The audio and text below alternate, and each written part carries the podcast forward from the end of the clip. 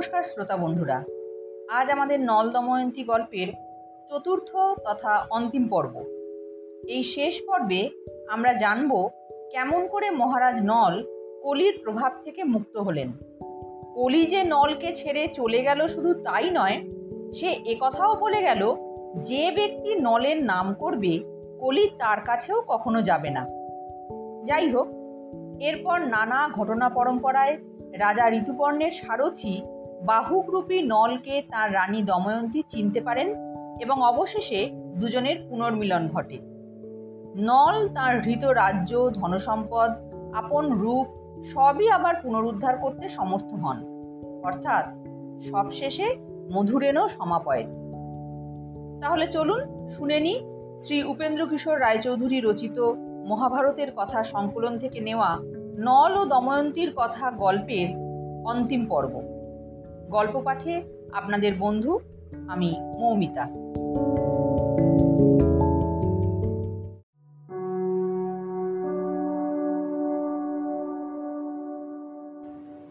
রাজা বাহুকের ক্ষমতা দেখিয়া এতই আশ্চর্য হইয়াছেন যে তাহার মুখ দিয়া আর কথা বাহির হইতেছে না। কত নগর, কত বন, কত নদী, কত পর্বত যে তাহারা ইহারই মধ্যে পার হইয়াছেন, তাহার লেখাজোখা নাই।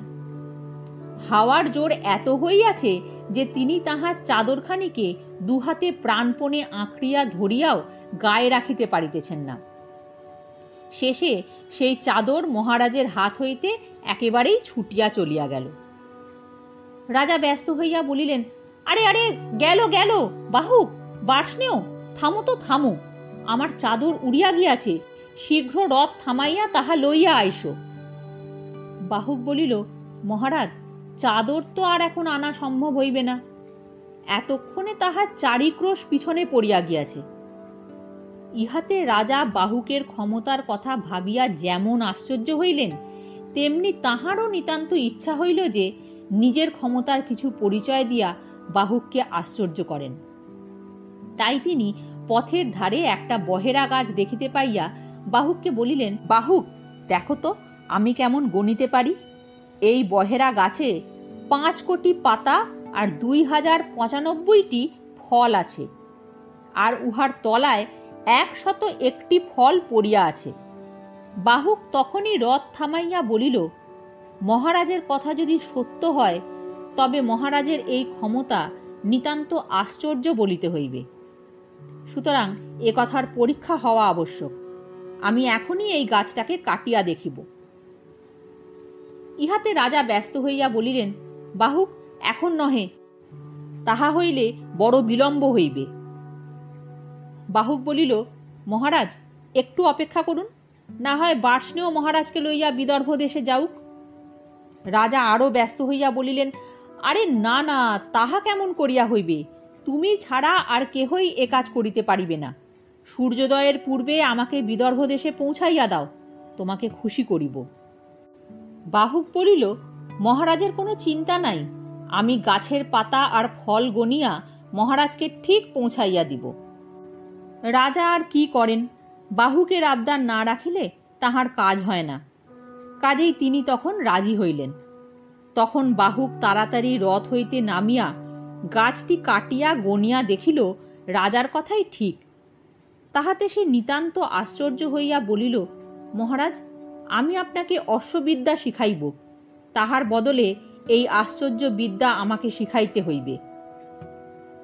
অশ্ববিদ্যার কথা শুনিয়া রাজার আর আনন্দের সীমা রহিল না। তিনি তখনই বাহুককে দুই বিদ্যা শিখাইয়া দিলেন। একটি এই গণনবিদ্যা, আরেকটি অক্ষবিদ্যা, অর্থাৎ পাশা বশ করিবার বিদ্যা। ঋতুপর্ণের নিকট হইতে নল অক্ষবিদ্যা শিখিবা মাত্র একটি আশ্চর্য ঘটনা হইল।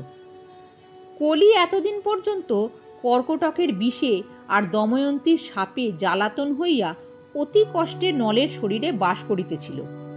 এখন এই পবিত্র বিদ্যা তাহার দেহে প্রবেশ করাতে দুষ্ট আর কিছুতেই সেখানে টিকিয়া থাকিতে পারিল না। সুতরাং সে তখনই কর্কটকের বিষ বমি করিতে করিতে নলের শরীর হইতে বাহির হইয়া পড়িল। নল তাহাকে দেখিবা মাত্র বলিলেন, তবে রে দুষ্ট তুমি এতদিন আমাকে এই কষ্ট দিয়াছ, তাহার প্রতিফল এই লও।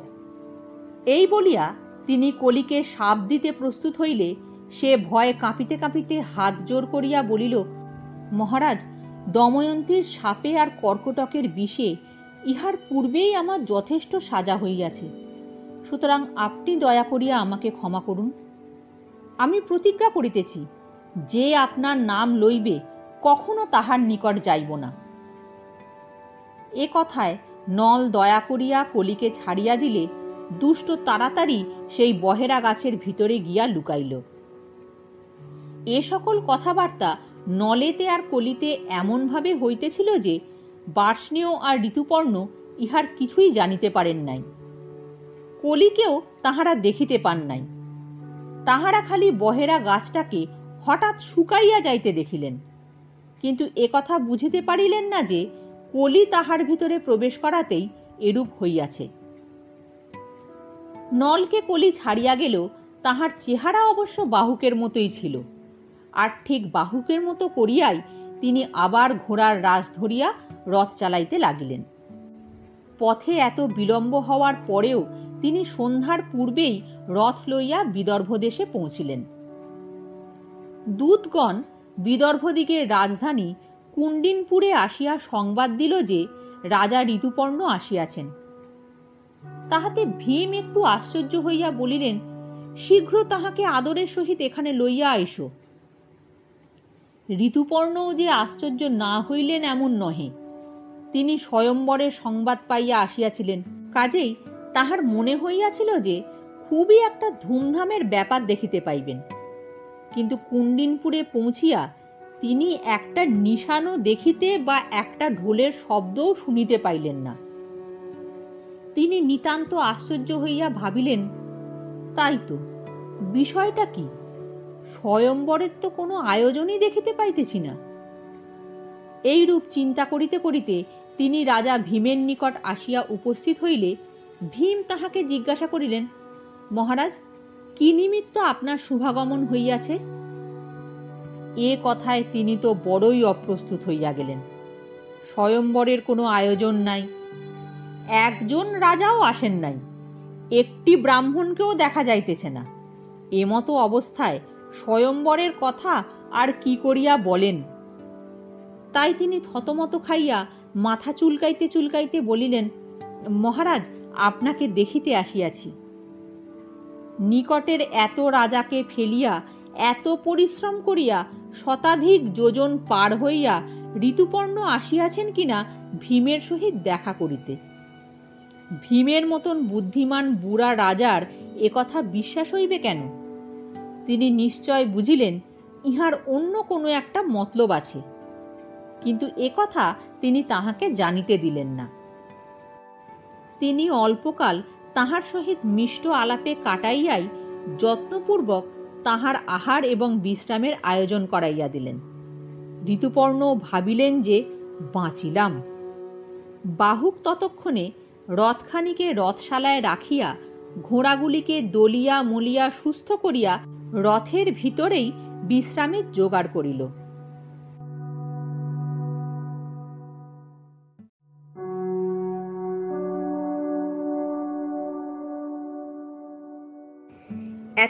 দময়ন্তী কি করিতেছিলেন? ঋতুপর্ণ আসিতেছেন কিনা তাহার সংবাদ যে তিনি বারবার বিশেষ করিয়া লইয়াছিলেন, তাহাতে তো কোনো সন্দেহই নাই। কেহ আসিয়া তাহার নিকট কোনরূপ সংবাদ দিবার পূর্বেই রথের শব্দ শুনিয়া তাহার মনে হইতেছিল যে, নল যখন রথ চালাইতেন, তখন ঠিক এমনই শব্দ হইত। তখন হইতেই তিনি নিতান্ত ব্যস্ত হইয়া ঋতুপর্ণের সারথিকে দেখিবার জন্য অপেক্ষা করিতেছিলেন। কিন্তু হায়, বাহুককে দেখিয়া তাহার প্রাণের সকল আশা চলিয়া গেল। এই কদাকার পুরুষ নল, এ কথা কি বিশ্বাস হয়? দময়ন্তী একবার ভাবিলেন, হয়তো এ ব্যক্তি অথবা ঋতুপর্ণ কাহারও নিকট হইতে ঠিক নলের মতো অশ্ববিদ্যা শিক্ষা করিয়াছেন। তাহার পরেই তাহার মন যেন বলিল, এই বাহু কি নল? ইহার চালচলন ঠিক নলের মতো। ভাবিয়া চিন্তিয়া দময়ন্তী স্থির করিলেন যে, এই বাহুকের সম্বন্ধে বিশেষ করিয়া সংবাদ লইতে হইবে। তারপর তিনি কেশিনী নাম্নী একটি বুদ্ধিমতী দাসীকে ডাকিয়া বলিলেন, কেশিনী, ওই যে কালো বেঁটে লোকটি রথের ভিতরে বসিয়া আছেন? আমার মন বলিতেছে উনি নল। তুমি উহার নিকট গিয়া উহার পরিচয় জিজ্ঞাসা করো। নলকে খুঁজিবার জন্য ব্রাহ্মণদিগকে পাঠাইবার সময় আমি তাহাদিগকে যে কথাগুলি পথে ঘাটে বলিতে বলিয়াছিলাম, কথায় কথায় সেই কথাগুলি উহাকে শুনাইবে। আর তাহাতে উনি কি বলেন, বেশ করিয়া মনে রাখিবে। এ কথায় কেশিনী তখনই বাহুকের নিকট চলিয়া গেল। আর দময়ন্তী ছাতে উঠিয়া দেখিতে লাগিলেন। বাহুকের নিকট গিয়া কেশিনী বলিল, মহাশয়, আপনারা কি জন্য এখানে আসিয়াছেন? আর কখন অযোধ্যা হইতে যাত্রা করিয়াছিলেন? আমাদের দময়ন্তী এ সকল কথা জানিতে চাহেন। বাহুক বলিল, আমাদের রাজা আজ সকালে এক ব্রাহ্মণের নিকট শুনিয়াছিলেন যে কাল দময়ন্তীর স্বয়ম্বর হইবে। তিনি তখনই রথে পক্ষীরাজ ঘোড়া জুড়িয়া এখানে আসিয়াছেন। আমি তাহার সারথি। কেশিনী বলিল, আপনার সঙ্গের এই লোকটি কে? বাহক বলিল, ইহার নাম বার্ষ্ণেয়। ইনি আগে মহারাজ নলের সারথি ছিলেন। এখন ঋতুপর্ণের সারথির কাজ করেন। কেশিনী বলিল, এমন লোক থাকিতে রাজা আপনাকে কি জন্য সারথি করিয়াছেন? বাহক বলিল, আমি অশ্ববিদ্যা খুব ভালো রকম শিখিয়াছি। আর রাঁধিতেও বেশ পারি, তাই রাজা আমাকেও রাখিয়াছেন। কেশিনী বলিল, মহাশয়, আপনাদের এই বার্ষ্ণেয় কি নলের কোনো সংবাদ জানেন? বাহক বলিল, নলের সংবাদ কেবল নলই জানেন, আর কেহ জানে না। বার্ষ্ণেয় তাহার সন্তান দুটিকে এখানে রাখিয়া গিয়াছিল, সে কেবল এইমাত্র বলিতে পারে। কেশিনী বলিল আচ্ছা মহাশয় আমাদের দেশের একটি ব্রাহ্মণ আপনাদের রাজার সভায় গিয়া নাকি একবার বলিয়াছিলেন, হে শট, বনের ভিতরে দুঃখিনীকে ফেলিয়া কোথায় গেলে? দুঃখিনী তোমার জন্য কাঁদিতেছে। অন্য কেহ নাকি এ কথায় কিছু বলে নাই, কিন্তু আপনি এ কথার উত্তর দিয়াছিলেন। আপনি সেই ব্রাহ্মণকে কি বলিয়াছিলেন তাহা শুনিতে দময়ন্তীর বড় ইচ্ছা হইয়াছে। এ কথায় বেচারা বাহুকের চোখ ছলছল করিতে লাগিল।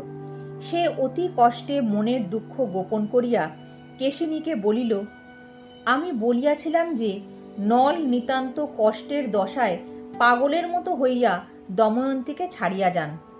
তখন হইতেই তিনি দারুণ মনোদুঃখে কাল কাটাইতেছেন। এমন অবস্থায় দময়ন্তী যেন তাহার উপর রাগ না করেন। বলিতে বলিতে বেচারার মুখে আর কথা সরিল না।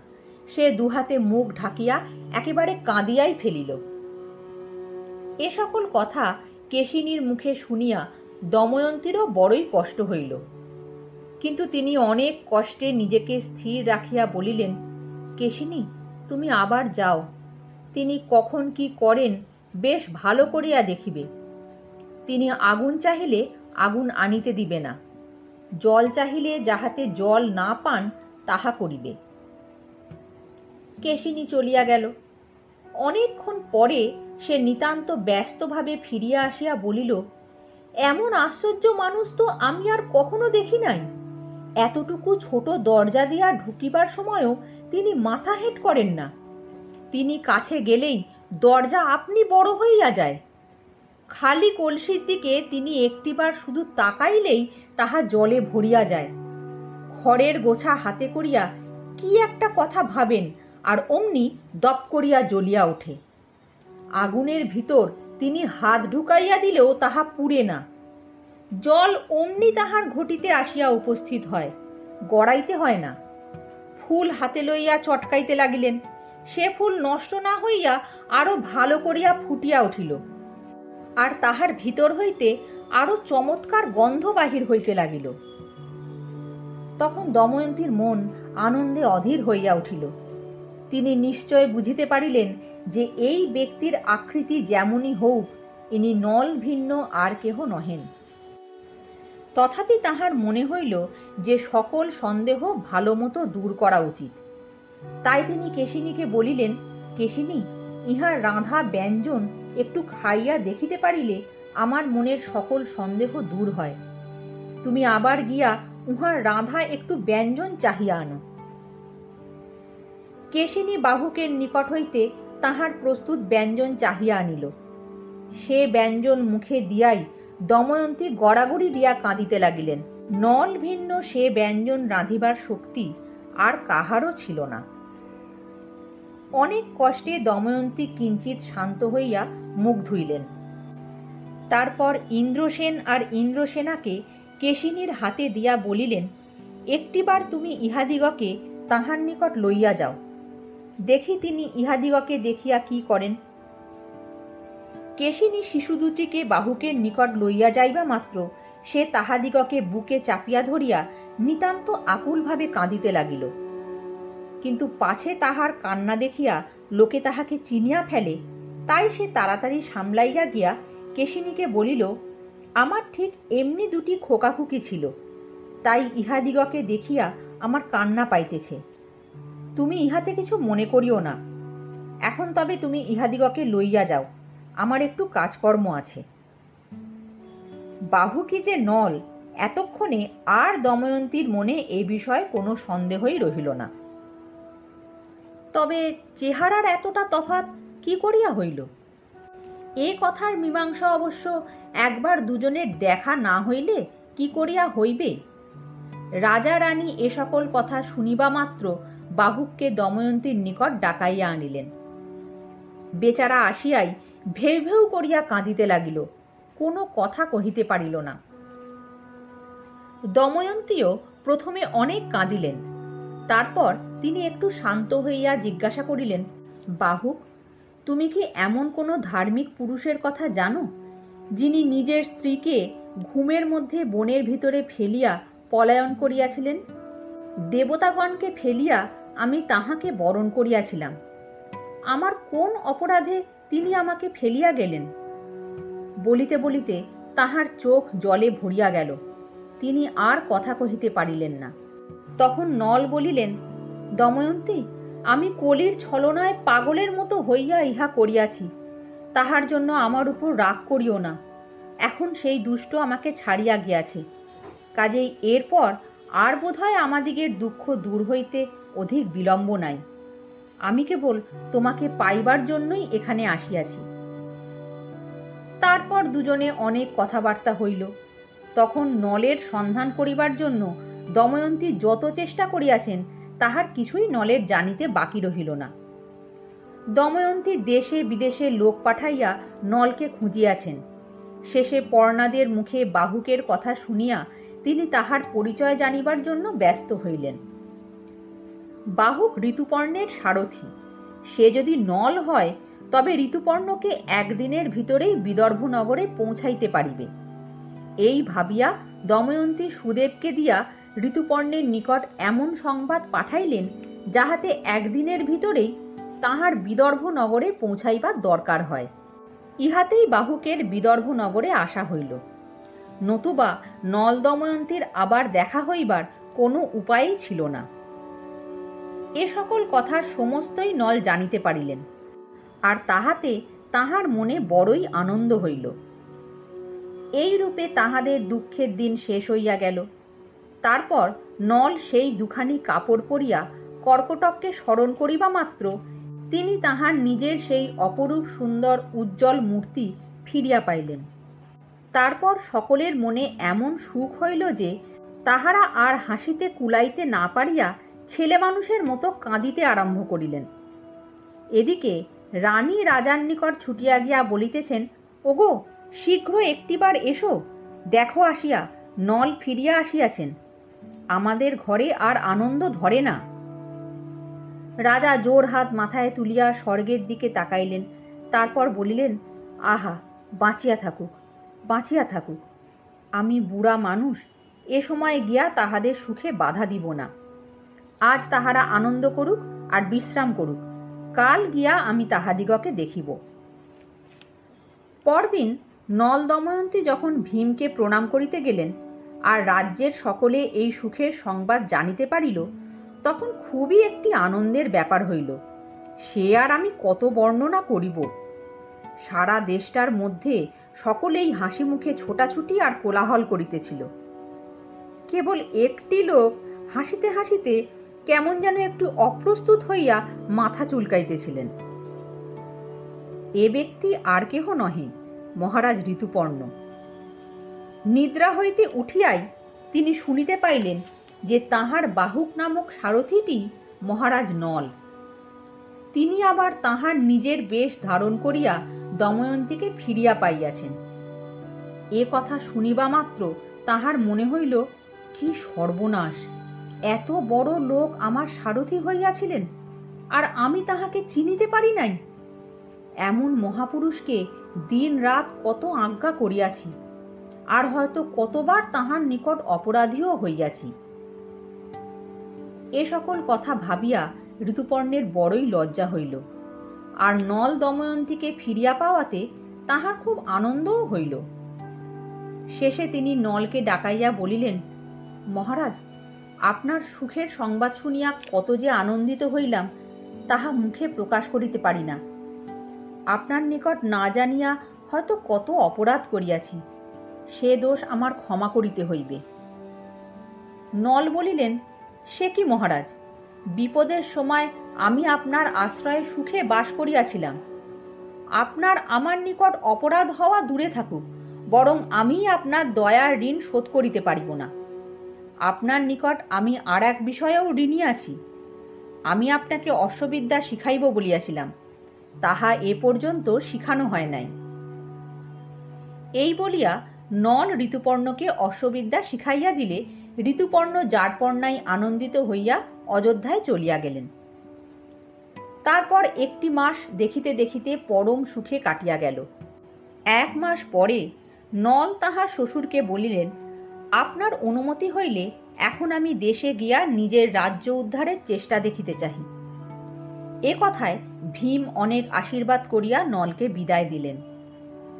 এতদিন নিষধে রাজত্ব করিয়া পুষ্করের মনে হইয়াছিল যে, চিরকালই এইরূপ রাজত্ব করিবে।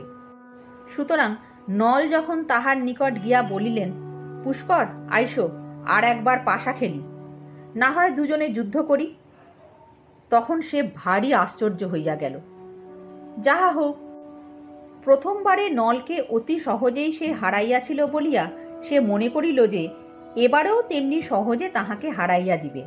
কাজেই সে হাসিতে হাসিতে বলিল, তুমি বুঝি বিদেশ হইতে অনেক ধন উপার্জন করিয়া আনিয়াছ? আচ্ছা তবে আর দেরি কেন? আনো পাশা, এ টাকাও শীঘ্র আমারই হোক পাশা খেলা আরম্ভ হইল। এবারে আর কলি পুষ্করের সাহায্য করিতে আসিল না। কাজেই খেলার ফল কি হইল সহজেই বুঝা যায়। নল তাহার সমস্ত রাজ্য ধন তো ফিরিয়া পাইলেনি। শেষে পুষ্কর নিজের প্রাণ পর্যন্ত পণ রাখিয়াছিলেন, তাহাও তিনি জিতিয়া লইলেন। তখন পুষ্কর জীবনের আশা ছাড়িয়া দিয়া ভয় কাঁপিতে কাঁপিতে একবার নলের দিকে, একবার দরজার দিকে তাকাইতে আরম্ভ করিলেন। নল বলিলেন, ভয় নাই পুষ্কর। হাজার হোক, তুমি আমার ভাই।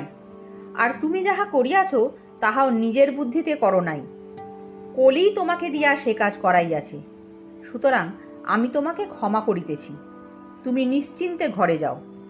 আর তোমার নিজের যে ধন আমি জিতিয়াছি তাহাও সঙ্গে লইয়া যাও। আশীর্বাদ করি, তুমি শত বৎসর বাঁচিয়া থাকিয়া পরম সুখে কাল যাপন করো। এ কথায় পুষ্কর কাঁদিতে কাঁদিতে নলের পা জড়াইয়া ধরিল। ইহার পর আর সে কখনো নলের সহিত শত্রুতা করে নাই। তারপর বিদর্ভ দেশের লোক গিয়া দময়ন্তী ইন্দ্রসেন আর ইন্দ্রসেনাকে লইয়া আসিল।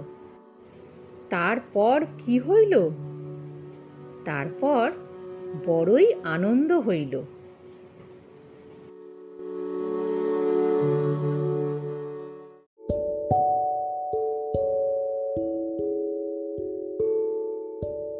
নল ও দময়ন্তীর কথা গল্পটি এখানেই শেষ হলো। এরকম আরও অনেক গল্প শোনার জন্য আমার এই গল্প পাঠের আসর পডকাস্টটির সঙ্গে যুক্ত থাকুন। নতুন একটি কাহিনী নিয়ে খুব শীঘ্রই ফিরে আসব। সকলে ভালো থাকবেন। নমস্কার।